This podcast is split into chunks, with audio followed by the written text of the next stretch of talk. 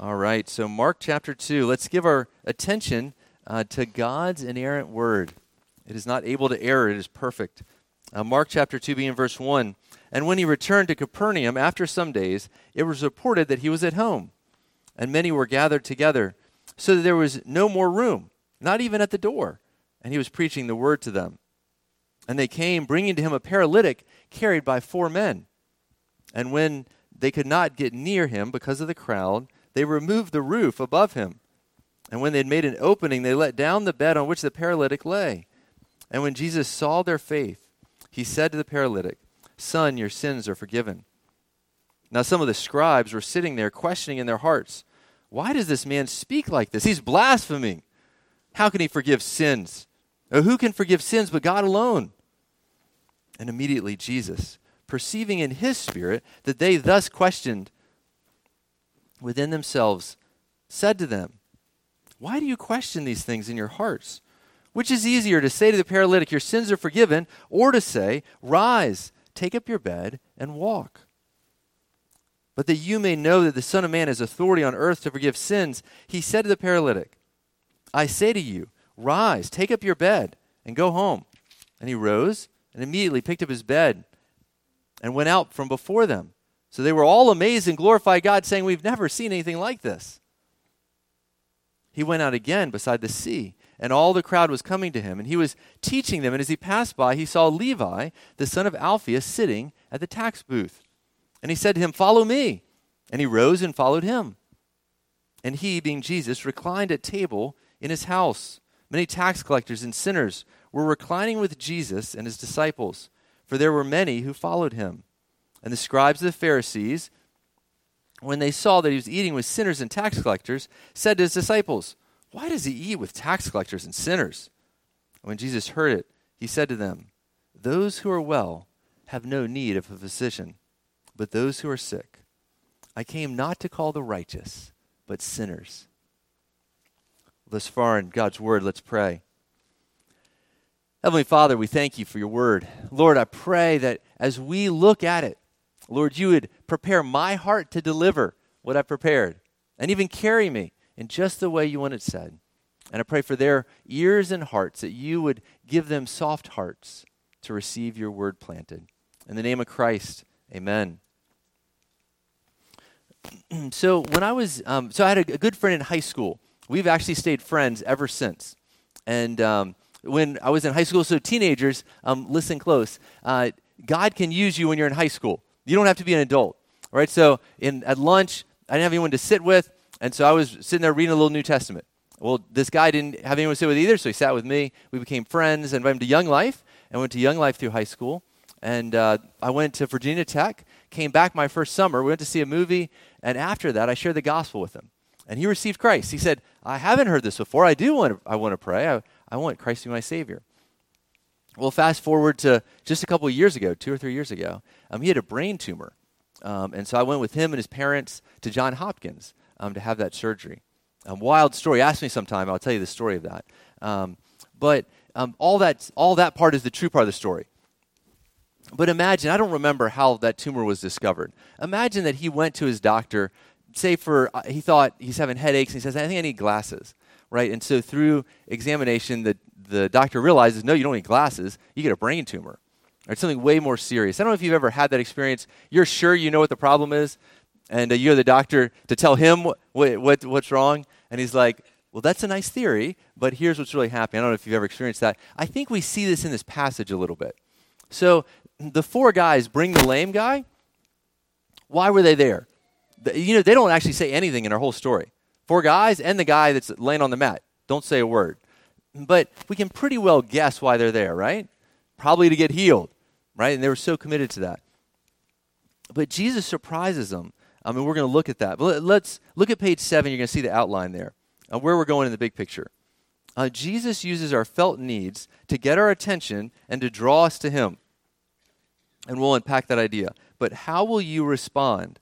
In this passage, we see three responses. Some seek felt needs only. Then, secondly, some disbelieve. And then, third, some believe.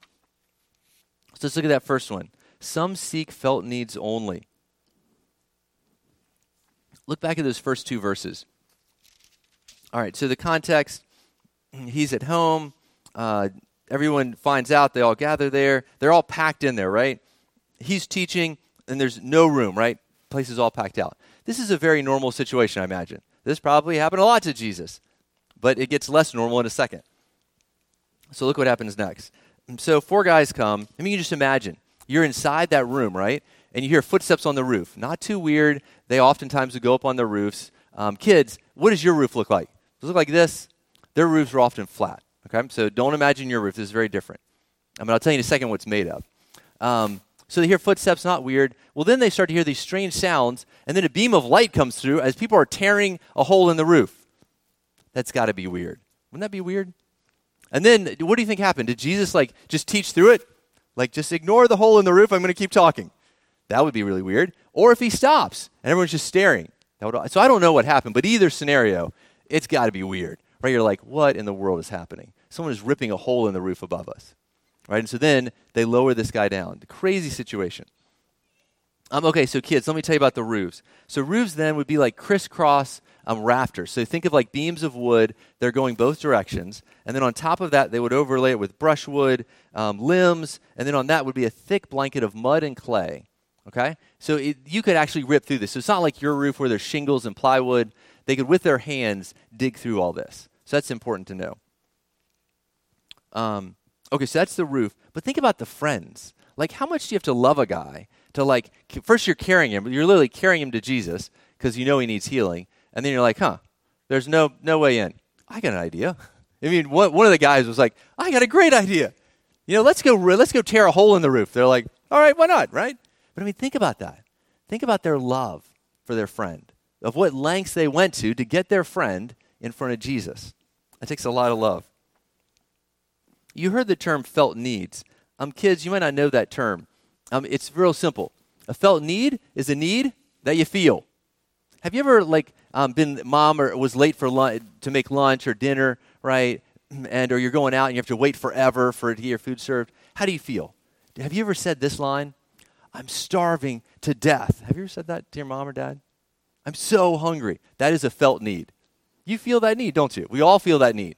All right, what about education? Do you have that same felt need? I just need some education this summer. I can't go any longer. Right? No one says that, right? It's not a felt, it's a need you have, but it's not a felt need. For all the educators, you know that that's not the case. Um, so, yes, yeah, so that's what a felt need is. We all have felt needs. Now, now being a paralytic, that's an extremely uh, high level of felt. Right? He, he can't walk, he feels that very intensely. Um, but what's interesting is what happens, right? That, that's what gets him there, right? The four guys are carrying him, obviously, because he's a paralytic, because he has a need that they all sense. And they're like, Our buddy can't walk. We can walk. We want him to be able to. And so we're taking him to Jesus. Do you have felt needs? Like, do you have things that either whether it's like a physical thing that doesn't work, um, that like drives you crazy, or an illness, or something that really changes your life, or just the needs that we all feel, right? People have lost their job, you have felt need for income. Don't you all have felt need for that one? Right? When you when you have the absence, you, you know what your needs are when you lose something, right? When you're really sick, you realize, wow, walking and breathing and like functioning, I never appreciated that so much until I was sick. All right, so think about this. So I want to make that contrast. You have these categories, felt needs, but what does Jesus do? Right? The guy, they finally ripped this hole in, the guys before him, he shocks everyone because what does he say? Your sins are forgiven. That's not what anyone was expecting, right? And so there's this like awkward silence of like, okay, I'm guessing that they didn't rip a hole in the ceiling so this, you could say, I forgive your sins. So what he's so some people think about you. Why why did you come today? Think for a moment. Why are you here? You don't have to tell me. But think about it. why did why did you come to church? Many people come to church for felt needs. Or there's community. I love these people in this room. Right? And if you're new, you'll discover that too. They're really nice people. They're great friends. I enjoy spending time with you guys. And so that draws some to church. There's a need to, um, I want my kids to be raised in the right way. Um, I want a better marriage. I'm hoping that my spouse is paying attention during this. Right? There's lots of reasons that people come to church.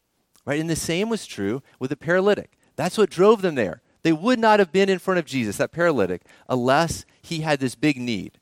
If that guy was walking, I guarantee no one would rip the roof open to get him inside. Does that make sense? Just that concept? So God uses needs that we feel to bring us to Him.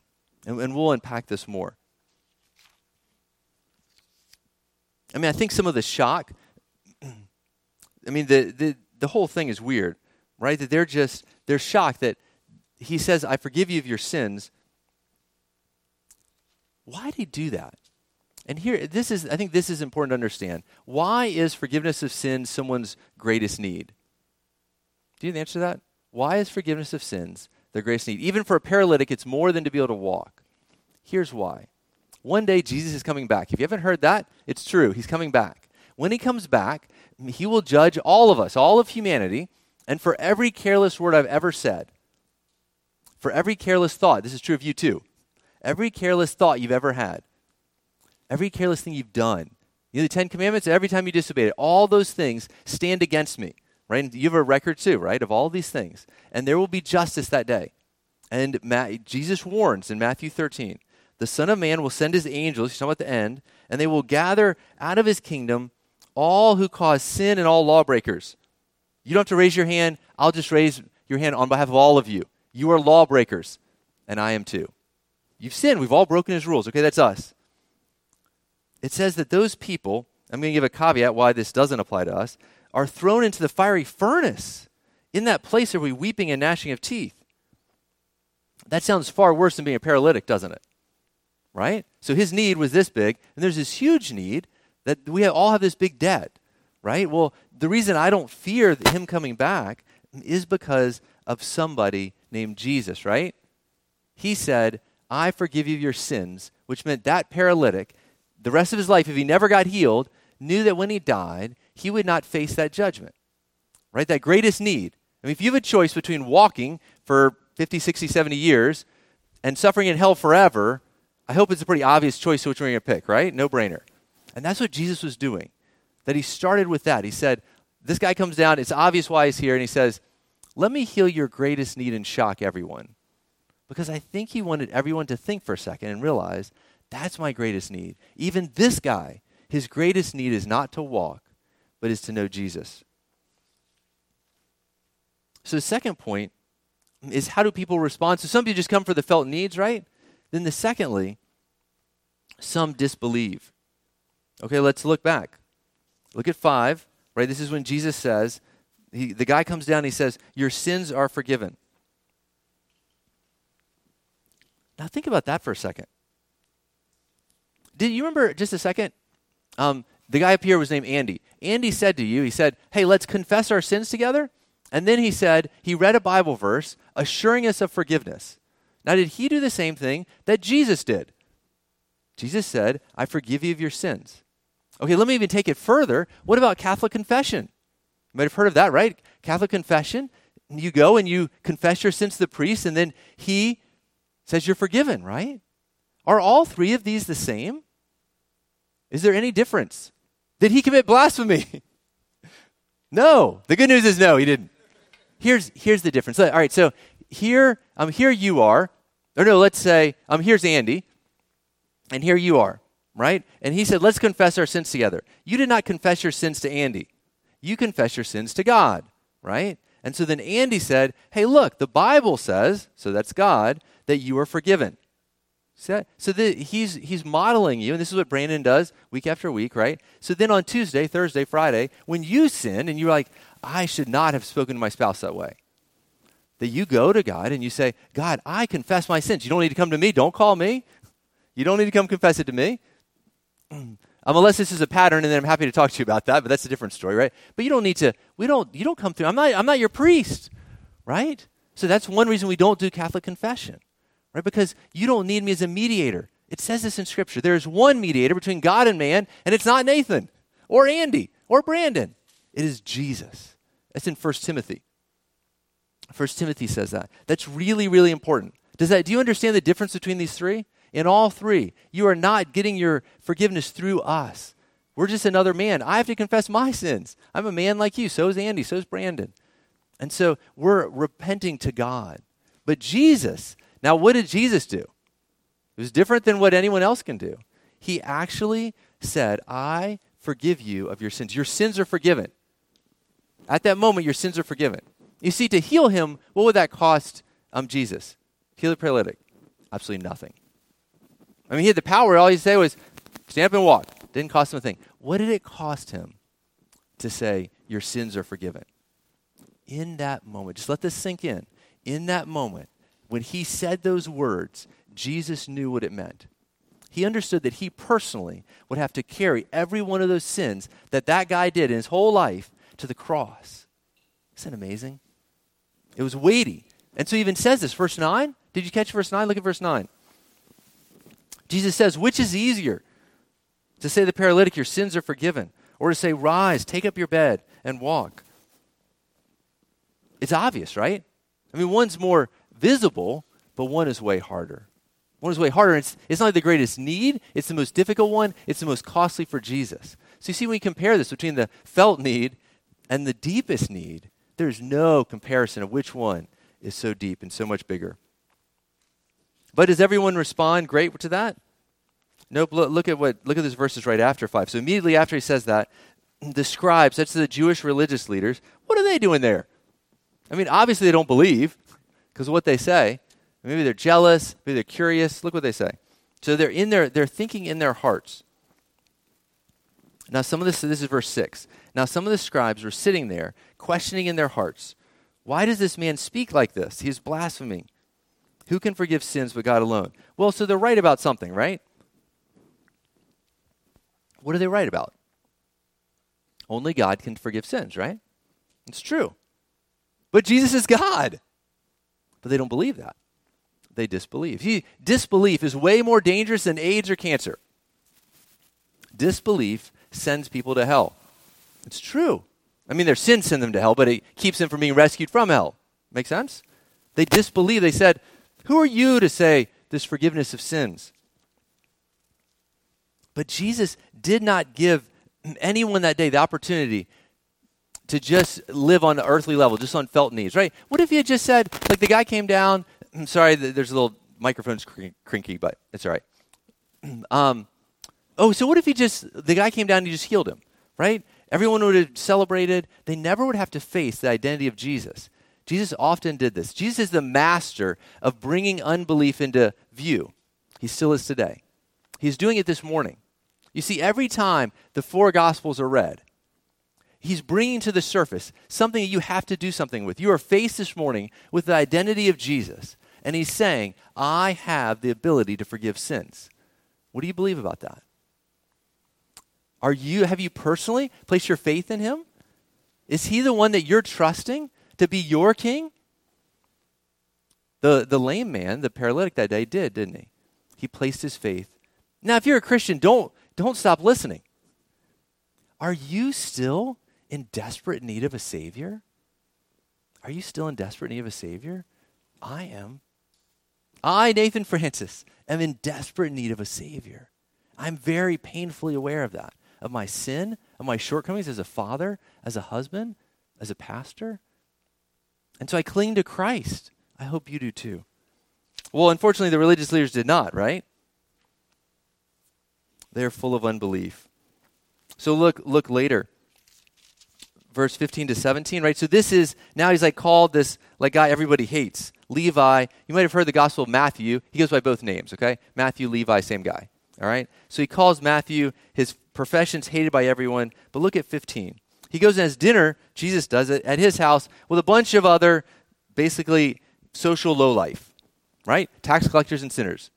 The Jews, no good Jew ate dinner with these folks, okay? And Jesus is there just kick back and enjoying the meal with them.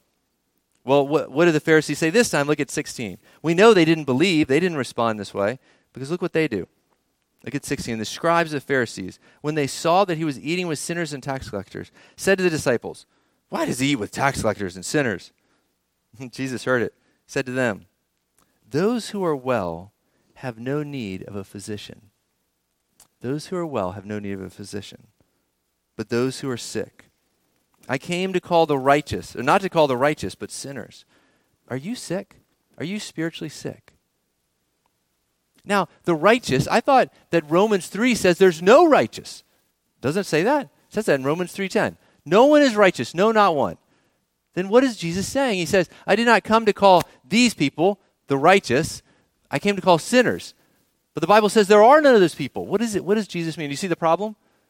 Right? He says, I'm call, I didn't come to call the righteous. The, it's, you put it in like, the, there weren't um, air quotes then, right? The righteous. Who were the righteous? They were the religious leaders, right? They didn't think they were spiritually sick. They're like, what are you doing Hang out with those low life? But little did they realize that they, Jesus just talks about them, they're like um, tombs, whitewashed tombs, dead bones inside and a pretty outside exterior. Right? That's what they were. And so it's still true. There are people that I ask and say, hey, I love this question. Um, if you were to die tonight and stand before God, He would say, Why should I let you into heaven? I've asked lots of people that question. And I usually get one of two answers. Now think for a second. How would you answer that question? You die tonight, you go before God, and He says, Why should I let you in here? Right? What would you say? I get one of two answers. Either I get the answer of, I think I'm basically a good person, or, or that I've, I've, tried, I go to church, I do good things, I haven't killed anyone, I'm trying to be a good husband or wife or fa- father, mother. Or I'm a scumbag and Jesus died for me. Basically, the only two answers I get, right? They, there's different flavors this, right? I know I have no business ever going to heaven. It's just because of Jesus, right? So this, when he says, I came not to call the righteous, that's all the people that I talk to that say, I think that I'm going to get to heaven because I'm basically a good person. Do you see that? They say, he came not to call the healthy, he came to call the sick. Are you healthy or sick?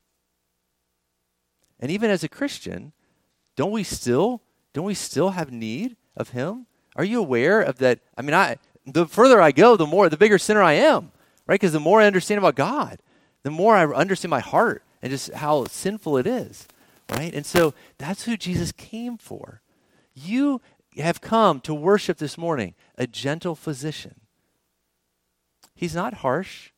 He loves you. He knows you. He knows you like no one else does. He knows everything that's hidden. He knows all those secret sins. And he wants you to be aware of that so then you can come. Have you ever been around someone that, that never goes to the doctor?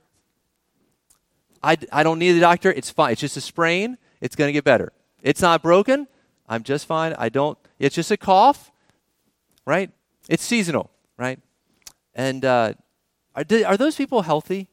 They said they are. Does that make them healthy? No, right? They're just, they're in denial. It doesn't make them healthy. And so there are lots of people that are in denial. They don't go to the doctor, and that's this is not a, an ad for your, your physician. Your physician not pay me to, to say that, right? But spiritually, we all need to come to Jesus. Christians and not, you need to come to Jesus. So that, that brings us to our third point. Some actually believe. Look at verse 9, right? So, let me get back there. Okay, so then, oh, this is great, right? So he says, which is easier, your sins are forgiven, or rise up and walk? And then he says, the Son of Man has authority, just so you know, that you may know that he has authority on earth to forgive sins. He said to the paralytic, I say to you, rise, pick up your bed, and go home. Jesus still cares about your felt needs. He still cares about your illnesses, your marital problems, your kids' problems, everything, right? He cares about all those things. And so he still meets this need, right? And he shows his power. That is a testimony to you that you would believe that Jesus is the Christ. This is true. This is history. I mean, this is like the ultimate mic drop moment, right? I won't drop a mic, don't worry. But isn't it? He says, like, get up and walk. And like, he gets up and he walks. Because they're questioning him, like, oh, sure, easy for you to say sins are forgiven. You're just doing that because you can't heal the guy. It's like, oh, well, get up and walk. Jesus is he's flexing, right? He's showing that he has the power to do this. But look, look how people some people respond. Some respond great, right? He gets up, he leaves. They were amazed and they glorify God. They worship God. We've never seen anything like this. And then Levi believes too, doesn't he? Levi is a tax collector and he follows Jesus. My prayer is that we would follow Jesus. Look at this. So, verse 16 it says, And the scribes of the Pharisees. So then they question and say, Why does he eat with his people? He says, I came not for the, for the well, but for the sick. It's so good.